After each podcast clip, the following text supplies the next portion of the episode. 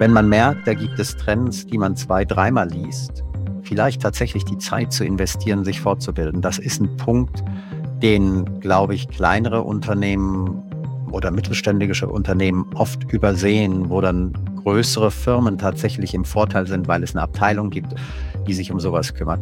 Und da das Ohr eigentlich auf der Schiene zu halten, welche Trends bestehen und vielleicht auch auf jüngere Mitarbeiter zu hören, jüngere Mitarbeiter, die, die frisch aus dem Studium kommen und mit neuen Ideen kommen, da wäre ich sehr, sehr aufgeschlossen und zu sagen, oh, vielleicht haben wir das bei uns im Unternehmen noch nie gehört.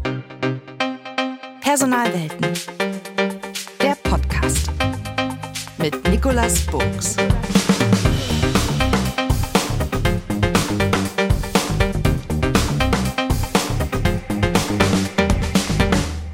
Herzlich willkommen zu einer neuen Episode von Personalwelten, unterstützt von der Tangron Personalberatung.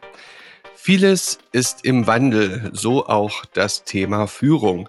Da reden wir von Remote Leadership, da reden wir von Agile Leadership und alles das muss irgendwie gelernt werden. Führungskräfte müssen trainiert werden, müssen das Ganze verstehen, müssen es anwenden. Und heute habe ich jemanden zu Gast, der genau dafür verantwortlich ist. In einer Organisation, die mit gut einer Viertelmillion Mitarbeitenden weltweit ja wohl eine der größten ist. IBM ist das Unternehmen und Alexander Ziegler ist Program Director für Learning Strategy. Alex, herzlich willkommen erst einmal und verbunden gleich die Frage an dich wenn irgendjemand dich fragt, was du eigentlich beruflich machst, wie erklärst du dem, was du machst? das ist eine gute Frage, Nick. Ähm, ich erkläre normalerweise, dass ich verantwortlich bin für unsere Learning-Strategie global. Ähm, das heißt, wir bilden unsere Kunden aus und auch unsere Partner und auch IBMer. Und dort bin ich für die Strategie verantwortlich. Das heißt, ich schaue in neue Themen rein, ich schaue, was es auf dem Markt Neues gibt aber ich mache auch die Ausführung. Das heißt, ich habe die Verträge mit unseren Partnern. Ich kümmere mich darum, dass die Dinge wirklich gut laufen. Ich schaue, was funktioniert und was nicht funktioniert. Mhm. Und was, was für eine Persönlichkeit muss man sein, um diesen Job gut zu machen? Du machst ihn ja schon ein paar Jährchen oder ja, wie viele Jahre machst du ihn schon? 15 Jahre, 16 Jahre, 17 Jahre, irgendwie so, die Rille? Zwischendrin, wir haben relativ viele Veränderungen gehabt, weil wir haben relativ viel outgesourced. Wir hatten Training vor 15 Jahren wirklich bei uns eigen alle Mitarbeiter innerhalb, innerhalb der Firma und haben angefangen, Partner zu nutzen, einfach um eine größere Reach zu bekommen. Weil als eine Firma, die, die mit Cloud zu tun hat und mit AI, braucht man einfach einen Reach heute ganz auf der Welt. Das heißt, auch eine IBM-Organisation, die in, glaube ich, mittlerweile 70 Ländern eine Niederlassung hat, hat Kunden in über 200 Ländern. Das heißt, man muss sich anschauen, wie man diese 200 Länder erreicht und, und das sind die Veränderungen, wo wir dann viel Partner mit reingenommen haben, wo wir geschaut haben, wie man lernen kann. Ähm, mhm. Insofern waren sehr, sehr viele Veränderungen über die letzten 15 Jahre. Veränderung ist das Stichwort. Ähm, was hat sich denn in puncto Führung in dieser digitalen Welt so alles verändert? Der größte Punkt, der sich verändert hat in diesem digitalen Umfeld, das wirklich die Welt betrifft, ist, dass man nicht mehr seine Mitarbeiter hat und sagt, ich kontrolliere meine Mitarbeiter und jeden Schritt, den sie tun, so wie das vielleicht zu Zeiten meines Vaters passiert ist, sondern man muss sich überlegen, wie man Länder erreicht, in denen seine eigene Firma vielleicht keine Niederlassung hat, wie man Kunden erreicht, die plötzlich in dem Thema zu Massen auftauchen. Das heißt, man braucht eine sehr, sehr flexible Strategie, die dafür sorgt, dass man die Kunden wirklich richtig erreicht, mit der richtigen Message erreicht. Ähm, und das wirklich auf der ganzen Welt. Mhm. Und das ist ja eine Sache, die ich bin ja Headhunter und habe da auch viel mit Auftraggebern zu tun, die immer wieder sagen, wenn wir eine Position besetzen, dann möchten wir, dass die Person vor Ort ist, dort ist, wo die Führungsräume sind. Ist das eine Sache, die eigentlich überholt ist? Ich würde nicht sagen, dass es überholt, aber ich glaube, du brauchst heute Leute, die zwar je nach Region wirklich lokal dort sitzen, aber die auch eine Erfahrung haben, die weit darüber hinausgeht und die sich anpassen können an die Dinge, die sich im Moment in unserem Leben verändern, weil die Führung, wo ich meinen Mitarbeiter geführt habe, wie in der Vergangenheit mit Methoden, die vor 20 Jahren richtig waren, die sind sicherlich in der heutigen Zeit in gewissen Teilbereichen oder in gewissen Regionen vielleicht noch, noch, noch möglich. Aber wenn ich die Welt grundsätzlich sehe, hat sich dort sehr, sehr viel verändert. Ähm, wenn ich schon, schon Stichworte nehme wie, wie Agilität. Kunden erwarten heute eine schnelle, schnelle Bedienung und zwar eine schnelle Bedienung, egal wo sie sitzen. Ob dort jemand in, in, in, in Sansibar sitzt oder auf Neuseeland oder in Deutschland, der möchte die gleiche Bedienung haben. Und das ist etwas, wo sich unsere Kundenlandschaft grundsätzlich verändert hat. Wenn wir jetzt mal die Führungskräfte angucken, die Führungskräfte bei euch oder die Führungskräfte bei den Kunden, ähm, da haben wir eine digitale Welt, die vieles verändert. Ähm, das Thema Remote ist mittlerweile fast schon umgangssprachlich ähm, ein Thema, ähm, aber auch das Thema ja Hybridarbeiten oder das Thema agil arbeiten. Ähm, wie, wie schlägt das bei dir auf? Wie kommen diese Themen bei dir auf die Agenda? Das ist eine sehr, sehr gute Frage.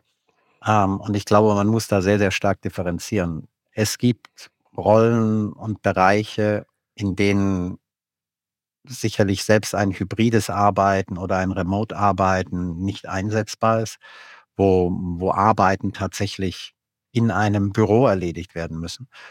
Ähm, wo, wo ein Kunde in ein Büro kommt, da brauche ich den Rezeptionisten, ich brauche ähm, mhm. die Menschen, die vor Ort sitzen. Auf der anderen Seite muss man sehen, es gibt mittlerweile sehr, sehr viele Kunden, die eigentlich erwarten, dass man am Telefon zur Verfügung steht. Die erwarten, dass man nicht mehr zwei Stunden mit dem Auto irgendwo hinfährt, um ein Meeting zu organisieren oder sagt, ich mache ein Meeting übermorgen, sondern die sagen, ich kann das Ganze am Telefon machen und ich kann das Ganze per Video machen. Das heißt, die Anforderungen unserer Kunden auf eine flexible Arbeitsweise sind enorm gestiegen in den letzten Jahren und das betrifft, das betrifft eigentlich alle Bereiche. Der, der, der Sales Rep, der rumfährt und seine Kunden besucht. Ja, persönliches Train, persönliches Treffen ist sehr, sehr wichtig. Persönliche Kontakte sind wichtig. Nur das zweite und das dritte Treffen und das vierte Treffen, die kann ich heute wesentlich einfacher remote organisieren. Und eine Firma wie die IBM, wir, wir verkaufen unsere Produkte in wirklich in jedes Land auf der Welt. Das heißt, wir haben, je nachdem, wie man das rechnet, über 200 Länder, in denen wir unsere Produkte verkaufen. Da ist heute eine lokale Organisation nicht unbedingt mehr gefragt und alle Kunden verstehen es, dass in kleineren Ländern oder in Remote-Ländern durchaus die IBM keine lokale Entity hat, sondern dass der Mitarbeiter einfach flexibel ist, ähm, mhm. zu reagieren per Telefon und per Video.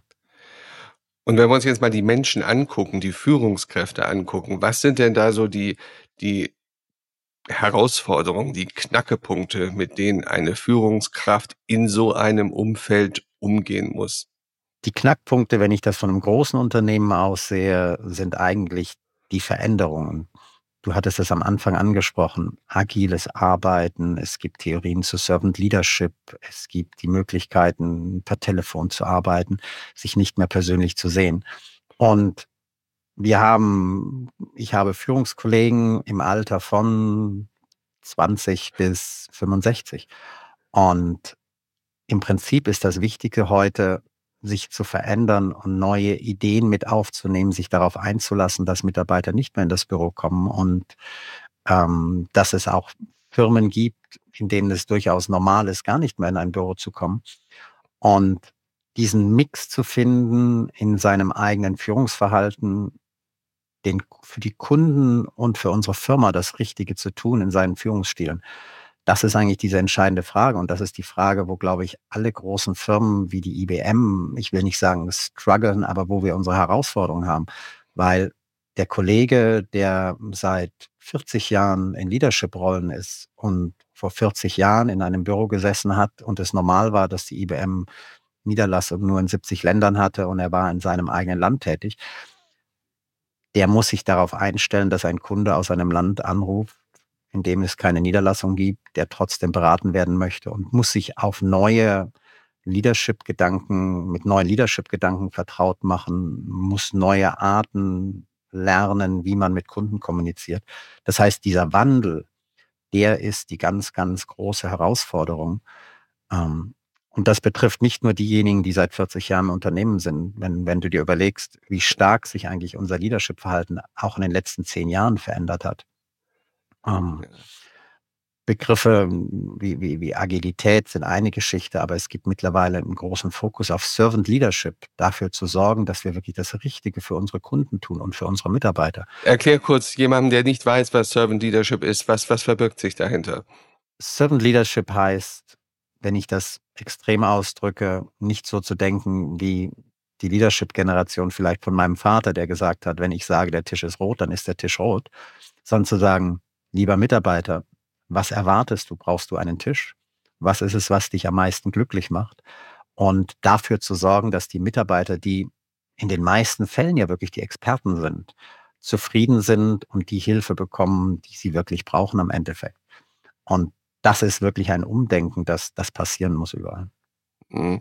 Was sind denn die Fähigkeiten oder nenne es Kompetenzen, die man als so eine moderne Führungskraft, die das alles irgendwie kann, die das beherzigt.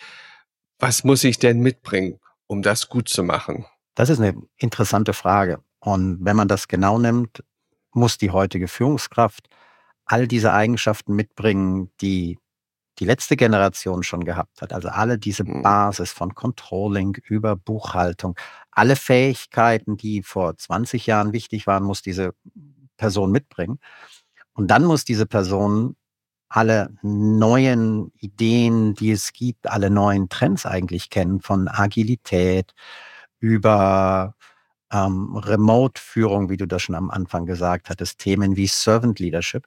Aber diese Person muss auch die, selbst diese Trends weiter verfolgen und nicht stehen bleiben. Das heißt, wenn, wenn ich vor zehn Jahren gelernt habe, was Agilität ist und sehe, dass viele Firmen heute tatsächlich in einer gewissen Form agil arbeiten, aber eigentlich nur 80 Prozent von dem, was man heute wirklich Being Agile nennt, erreicht haben, dann muss ich als Führungskraft auch diese neuen Trends weiterverfolgen und sehen, hm. oh, am Beispiel Agilität, es gibt mittlerweile ein Thema, das da heißt ähm, Being Agile, was, was solche Trends auf eine neue Ebene bringt.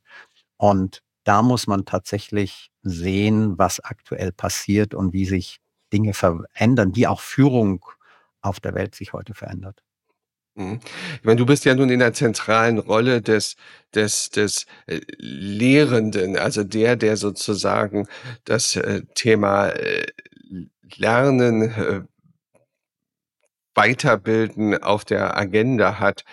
Ähm, wie, wie lernen denn, wie lernen denn Führungskräfte so etwas? Oder wie, wie wird sowas in eurer Organisation, in der IBM-Welt vermittelt, dass Führungskräfte eben so sind, wie du sie gerade beschrieben hast? Wir bieten unseren Führungskräften sehr, sehr viele Fortbildungsmöglichkeiten. Ähm, wir haben ab und zu den Trend, dass wenn wir merken, dass tatsächlich Skills fehlen, dass wir versuchen, Dinge auch quasi als vorgegeben oder als verpflichtend zu machen. Aber wir vermeiden das normalerweise in diesem Bereich Leadership. Wir gehen im Bereich Leadership normalerweise hin und sagen, wenn wir interessante Angebote publik machen, dann erreichen wir eine gewisse Prozentsatz. Und diejenigen, die dann die neuen Fähigkeiten haben, reden normalerweise darüber, was wieder so diese Mund-zu-Mund-Propaganda schafft und dafür sorgt, mhm. dass auch derjenige, der vielleicht nicht von sich aus sagt, oh, ich könnte was Neues lernen, aber plötzlich hört, oh, da ist jemand überzeugt von etwas Neuem und macht sie neugierig. Das ist der Vorteil von der großen Organisation. Hast du denn so ein, so ein Aha-Erlebnis gehabt, wo du sagst, wow, als wir das gemacht haben, das hat auf einmal was bewirkt, ähm, das ist großartig, das ist toll. Gibt's da äh, so Erfahrungen, die du gemacht hast mit bestimmten Methoden, mit bestimmten Herangehensweisen, mit ja einer bestimmten Kommunikation, ähm, sozusagen äh, Erfolgserlebnisse im Vermitteln von Führungsskills? Ich denke, meine persönlichen Aha-Erlebnisse sind, sind sehr zweigeteilt. Es gibt Aha-Erlebnisse, wo ich sagen muss, kleinere neue Ideen kommen bei uns tatsächlich als eine One-Hour-Live-Session virtuell in kleinen Gruppen, wo man mit 16, 18 Mann zusammensitzt mit einem Moderator, wo man mehr oder weniger diskutiert über ein Thema. Das ist super interessant in der heutigen Zeit und ist eine Methode, wenn du dir überlegst, wie viele Führungskräfte wir in der IBM haben, wo wir doch über, über, über einen fünfstelligen ähm, Wert reden. Wir erreichen damit sicherlich nicht jeden mit dieser Methode, aber es ist sehr faszinierend zu sehen, wie man in solchen kleinen virtuellen Teams, die über die Welt zusammengewürfelt sind, ähm, plötzlich neue Themen lernt und sich dann dort fortbilden kann. Aber es sorgt dafür, dass der Aufwand klein ist. Die Menschen, wie gesagt, sind normalerweise diejenigen, die sich dafür interessieren. Das heißt, man hat sehr, sehr offene Diskussionen, einen Moderator, der die Themen kennt, der einem so ein bisschen hilft. Das sind dann, waren bei mir tatsächlich so die Aha-Erlebnisse, wie man neue Leadership-Styles lernen kann und, und darüber lernen kann, um danach sich dann, ich sag mal, persönlich weiterzubilden. Auf der anderen Seite gibt es auch Dinge bei uns, wo tatsächlich Face-to-Face-Workshops Sinn machen, auch wenn sie kurz sind. Ähm, tatsächlich in, in gewissen Gebieten mal in einem Raum zu sitzen, auch mit zehn Kollegen, kann sehr, sehr interessant sein, gerade wenn es, wenn es größere Themen sind, wenn es komplexere Themen sind, die man lernen möchte. Wenn du, der du in einer, ja, der wahrscheinlich weltweit größten Organisation arbeitest, jemanden, der in einer sehr kleinen vielleicht mittelständisch geprägten Organisation einen Tipp geben sollst, eine, ein, einen Impuls geben sollst, wie er dieses Thema Modernisierung von Leadership, von Führung, wie er, wie sie das angehen soll. Völlig egal, ob es jetzt äh, auf der Geschäftsführungsebene ist, ob es aus dem Personalbereich heraus ist. Gibt es da irgendwie so ein paar, paar Kicks, wo du sagst, also das ist ein guter Tipp. Ein guter Tipp von meiner Sicht ist, vielleicht in seinem Plan, in seinem jährlichen Plan dafür zu sorgen, dass man tatsächlich sich fortbildet, dass man Management, hochqualitative Management Journals mm, auch liest in Hinblick auf Leadership und sagt, ich sehe mal, was es dort gibt, sich damit beschäftigt, und das wirklich regelmäßig. Es geht nicht darum, das einmal zu machen und dann fünf Jahre liegen zu lassen, sondern regelmäßig sich dort fortzubilden und dann tatsächlich zu sehen, wenn man merkt, da gibt es Trends, die man zwei, dreimal liest, vielleicht tatsächlich die Zeit zu investieren, sich fortzubilden. Das ist ein Punkt, den, glaube ich, kleinere Unternehmen oder mittelständische Unternehmen oft übersehen, wo dann größere Firmen tatsächlich im Vorteil sind, weil es eine Abteilung gibt, die sich um sowas kümmert. Aber wenn ich sehe, was in Management Journals an Ideen geboten wird, das ist oft nicht schlecht und da möchte ich nicht mal irgendwen nach vorne stellen. Und da das Ohr eigentlich auf der Schiene zu halten, welche Trends bestehen und vielleicht auch auf jüngere Mitarbeiter zu hören, jüngere Mitarbeiter, die, die frisch aus dem Studium kommen und mit neuen Ideen kommen, da wäre ich sehr, sehr aufgeschlossen und zu sagen, oh, vielleicht haben wir das bei uns im Unternehmen noch nie gehört. Ähm, und zu sehen, was, was dort jüngere Menschen zu sagen haben.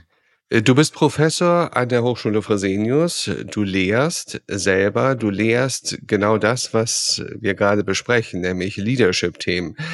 Was ist denn so deine Beobachtung, was da an, ja, ich sag mal, Nachwuchs seitens der Uni in den Arbeitsmarkt hineinkommt, was das Thema Führung angeht? Ich sehe das jetzt zweigeteilt. Auf der einen Seite sehe ich Studenten, jüngere Studenten oder auch Studenten, die berufsbegleitend bei uns bei Fresenius studieren, die sich wirklich auf die fachlichen Themen fokussieren und die gar nicht merken, dass diese Soft-Skill-Seite oder die Leadership-Seite eigentlich eine riesige Bedeutung hat. Ähm, auf der anderen Seite bin ich begeistert, wenn ich sehe, dass tatsächlich Themen wie Leadership bei jüngeren Menschen oder bei Menschen, die im, im Beruf stehen, tatsächlich den großen Fokus haben. Das heißt, ich glaube, ich sehe, dass es einen Trend gibt, wo Menschen sagen, es ist zwar wichtig, fachlich mich auszukennen und ich muss eine solide Basis haben, aber das eigentliche Thema, wie führe ich heute und welches Handwerkzeug brauche ich dazu, das sehen schon immer mehr Menschen, dass das eine gewisse, gewisse Bedeutung hat, was, was, was sehr, sehr positiv ist von meiner Sicht. Du hast entwickelt ein Masterprogramm Leadership.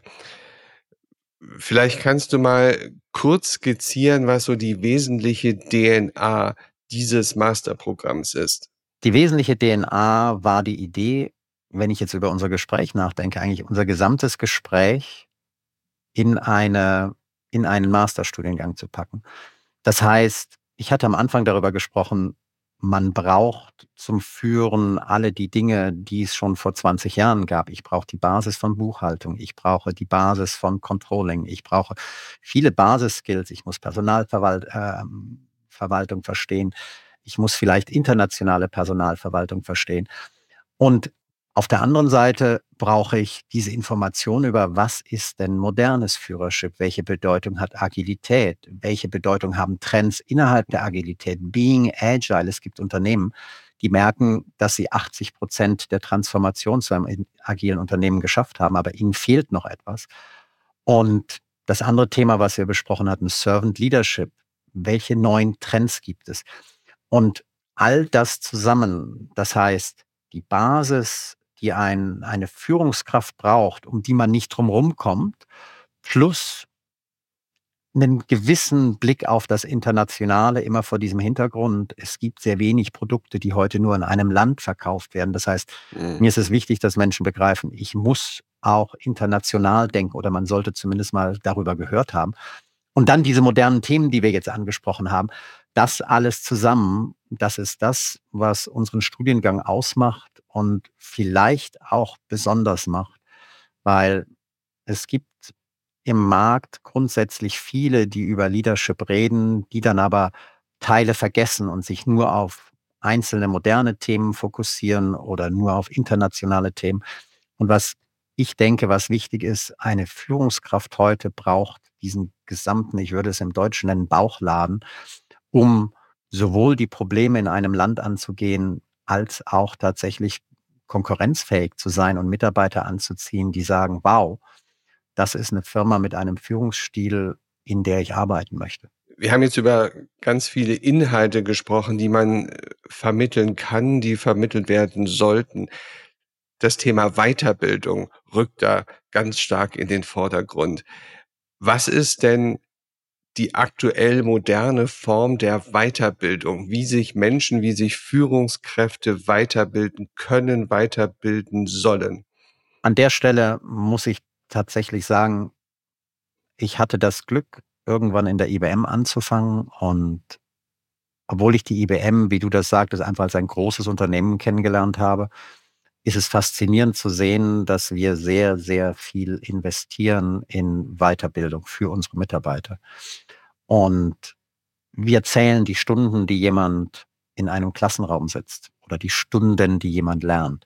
Und wir haben das, glaube ich, vor fünf, sechs Jahren angefangen. Und zurückzukommen auf deine Frage. Heute ist dieses Tool, das bei uns die Stunden zählt, nicht nur das Tool, das zählt, wie viele Stunden habe ich in einem Kurs X gesessen, sondern heute zählt dieses Tool, welche externen Webcasts ich mir angeschaut habe, auf welchen Symposien ich war, welche Konferenzen ich besucht habe, aber auch noch immer in welchem Klassenraum ich gesessen habe, welche Bücher ich gelesen habe, wo ich vielleicht einen Urlaub gemacht habe, in dem ich Yoga gelernt habe. Was ich damit sagen will, von meiner Sicht ist heute die richtige Ausbildung in Bezug auf Führung oder generell dieser Lernbedarf mehr als nur ein Klassenraum, wobei er nicht verschwinden darf. Und wenn man all dieses große Paket zusammennimmt, dann ist das eigentlich so der ideale Weg, um diesen Bedarf an Skills, den du angesprochen hast, überhaupt zu bewältigen für eine, für eine Firma und auch für ein Individuum.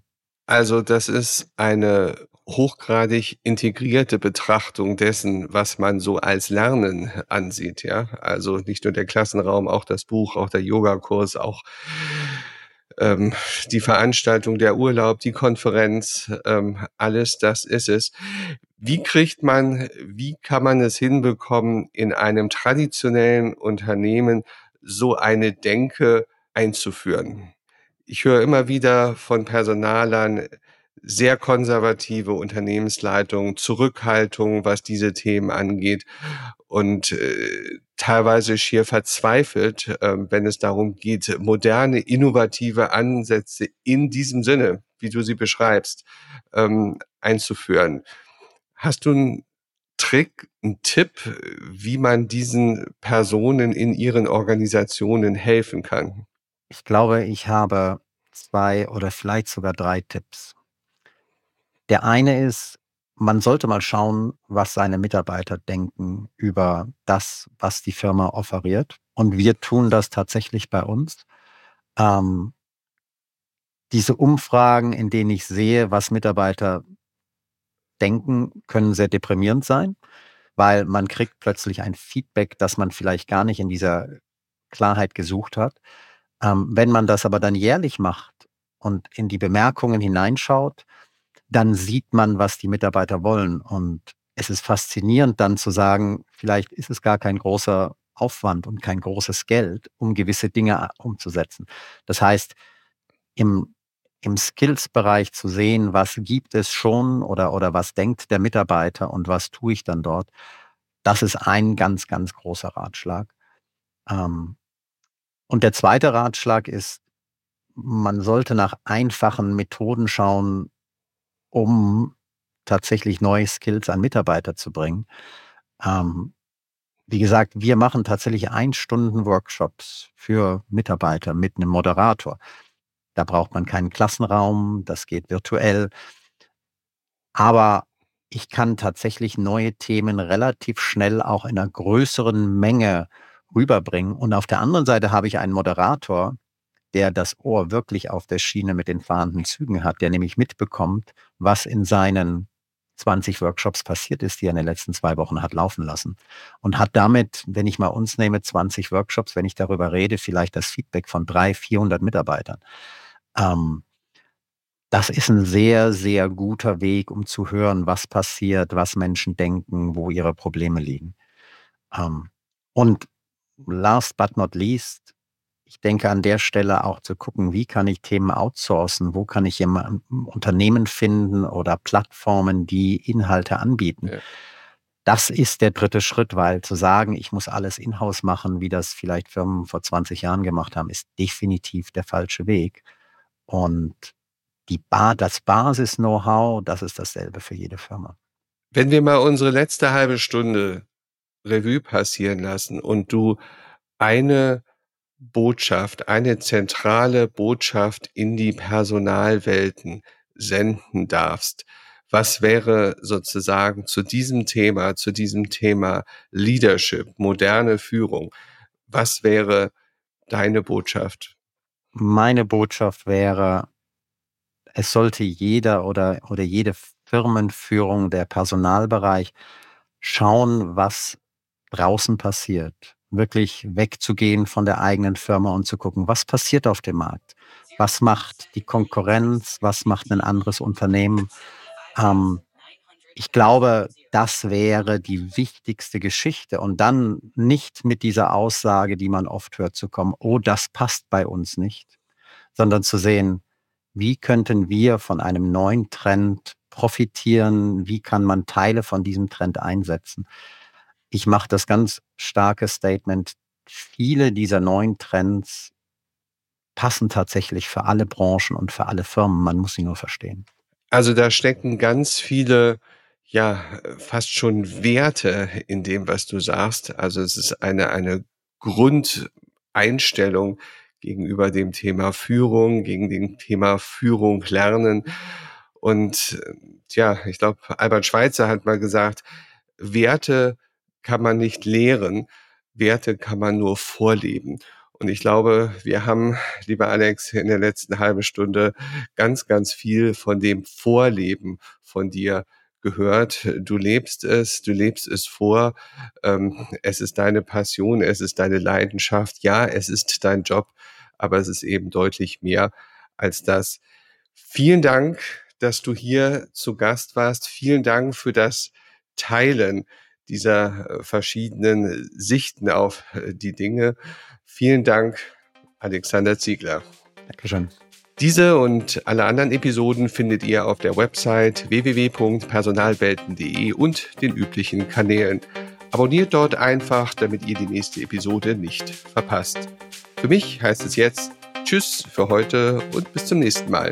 Am Mikrofon war Nikolas Buchs.